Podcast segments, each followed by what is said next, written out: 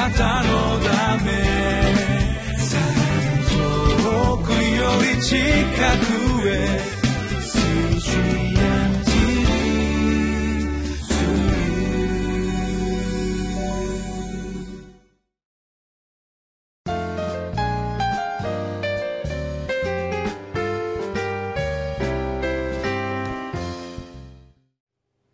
皆さんお元気でしょうか？ホライズンコミュニティチャペルの修島です。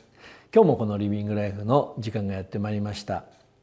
今日のタイトルは忍耐と祈りによって完全なものとされる人生。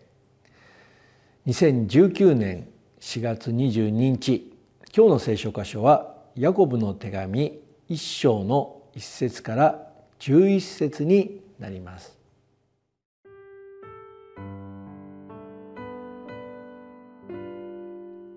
ヤコブの手紙一章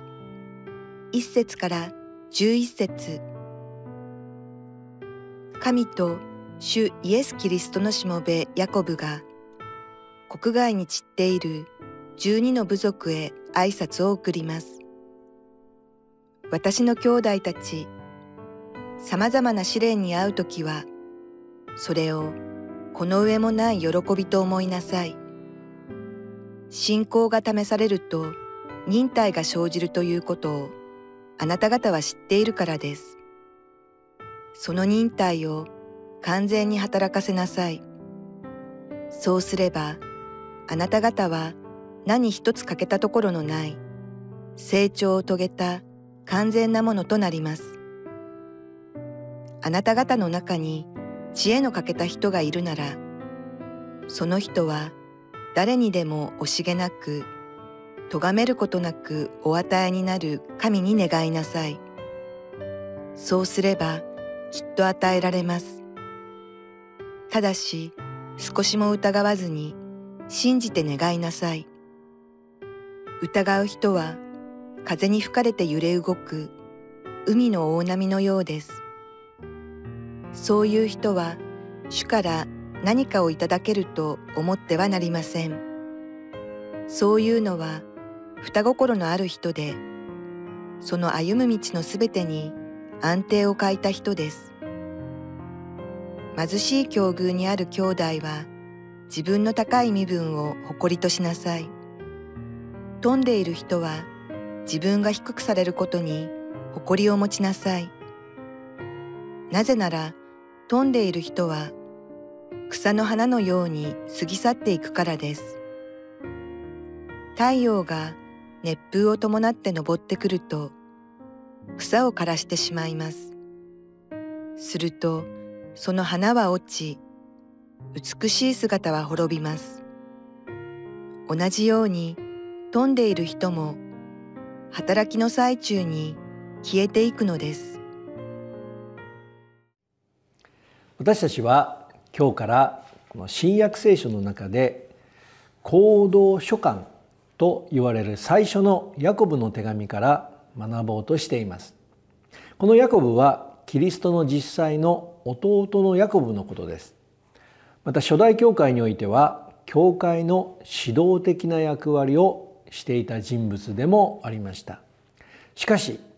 このヤコブはキリストを単なる兄としてしか見ていませんでしたのでおよそ30歳になった時に自分が旧約聖書で予言されたキリストであると宣言するようになった時キリストの兄弟たちはどのような反応を示したのでしょうか。ヨハネの福音書の7章の2節から5節をお読みいたします。さてカリオの祭りというユダヤ人の祝いが近づいていた。そこでイエスの兄弟たちはイエスに向かっていた。あなたの弟子もあなたがしている技を見ることができるようにここを去ってユダヤに行きなさい。自分から公の場に場に出たいと思いながら隠れたところでことを行うものはありません。あなたがこれらのことを行うなら自分を世に表しなさい。兄弟たちもイエスを信じていなかったのであると書かれています。つまりこの兄弟たちがキリストを信じていなかったのでこのように言っていたのですしかしキリストを信じていなかった兄弟ヤコブが一体どのようにしてキリストを信じるようになったのでしょうかそのことがパウロが書いたコリント人への手紙の第一の15章7節8節にこのように書かれています。その後キリストはヤコブに現れそれから弟子たち全部に現れました。そして最後に月足らずで生まれたものと同様な私にも現れてくださいました。パウロは復活されたキリストがどのように自分に現れてくださったかについて語っていますがキリストがご自分の兄弟であったヤコブにも現れたことを書いています。このようにパウロと同様に復活のキリストと出会ったヤコブは一体どのような人物になったんでしょうかヤコブの手紙の一章一節。神と主イエスキリストのしもべヤコブが国外に散っている十二の部族へ挨拶を送ります。復活のキリストと出会ったヤコブは兄のキリストの弟である。ということを自慢したのではなくキリストを主と信じてその主イエス・キリストのしもべとなりました。ですからキリスト信仰の本質というのは宗教的な活動や哲学のことではなくこの復活のキリストと出会うことによってのみなることのできる人物になるもなるためなのです。では復活のキリストと出会ったヤコブは主イエスキリストのしもべとして何を書いているでしょうか？ヤコブの手紙の一章の二節から四節私の兄弟たちつまり同じようにイエス・キリストを信じた人々ですね。さまざまな試練に遭う時はそれをこの上もない喜びと思いなさい。信仰が試されると忍耐が生じるということをあなた方は知っているからです。その忍耐を完全に働かせなさい。そうすればあなた方は何一つ欠けたところのない成長を遂げた完全なものとなります。復活のキリストと出会ったヤコブはキリストのしもべとなるために信仰には何が必要かということを伝えています。それは試練を喜びなさいと言っているのです。普通考えると試練を喜ぶことができる人などあまりいないと思いますよね。ましてこの上もない喜びとは思えとはあまりにも自分には無理だなと思ってしまいます。私も正直御言葉が分からなかった時はそう思っていました。しかしヤコブは信仰にとって最も必要なことが霊的に成長することだということを知っていたのでその霊的な成長を最ももたらすことができるものが試練だからこそこのように言うことができたのです。そして聖書の中には試練によって霊的に成長し神がその人に計画した生涯に歩んだ人物になった人たちがたくさん書かれています。さらにシュエスキリストのしもべであるヤコブはこのように言っています。ヤコブの手紙の一章の5節と6節。あなた方の中に知恵の欠けた人がいるならその人は誰にでも惜しげなく咎めることなくお与えになる神に願いなさい。そうすればきっと与えられます。ただし少しも疑わずに信じて願いなさいと言いました。私たちが霊的に成長してこのような人物になるためには知恵が必要だと書いてあります。そして聖書で知恵と書かれている言葉は簡単に言うと神に関することです。つまり神がどのような方かということが分かっていないとこの試練が来ると私たちから何が出てくるでしょう。すぐに不平や不満。そしてこの神に対する疑いが出てしまうのです。試練は私たちがさらに神からの知恵をいただくことによってこの試練の目的である霊的に成長することによってのみなることができる人物になるためだからです。なぜなら神の計画はその人の生涯に実現するかどうかはその人がどれほど霊的に成長成長を遂げた人物になっているかにのみかかっているからなのです。今日も私たち一人一人をこのように成長するように導いておられる主を見上げてまいりましょう。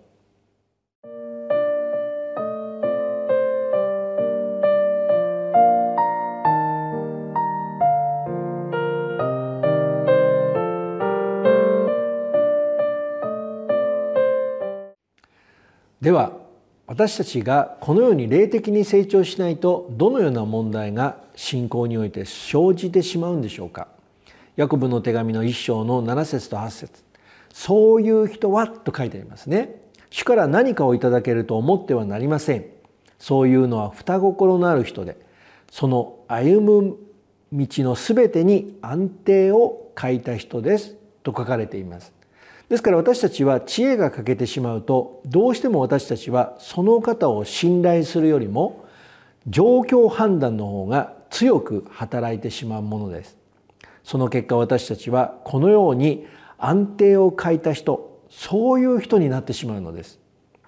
なぜなら私たちは信仰の目的である神の計画が実現する人物になるためには宗教ではなく宗派ではなく実は忍耐と知恵が不可欠だからです。ですから私たちはこのようにリビングライフを通してこの知恵について学んでるわけですよね。さらにヤコブはこのように言っています。ヤコブの手紙の1章9節から11節。貧しい境遇にある兄弟は自分の高い身分を誇りとしなさい。富んでる人は自分が低くされることを誇りことに誇りを持ちなさい。なぜなら富んでる人は草の花のように過ぎ去っていくらです。太陽が熱風を伴って昇ってくると草を枯らしてしまいます。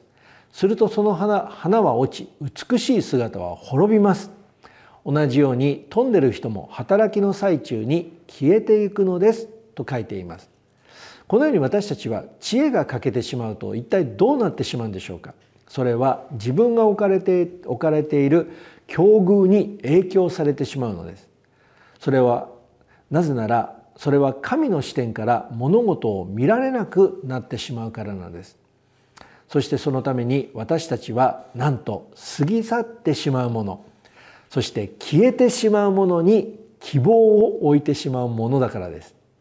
今日も私たち一人一人に決して消えることのない資産を用意してくださっているこの力強い主と共に歩んでまいりましょう。主の祝福をお祈りいたします。愛する天皇お父様感謝いたします。私たちはとても弱いものです。ですから私たちがこの御言葉によってあなたからの知恵をいただかなければ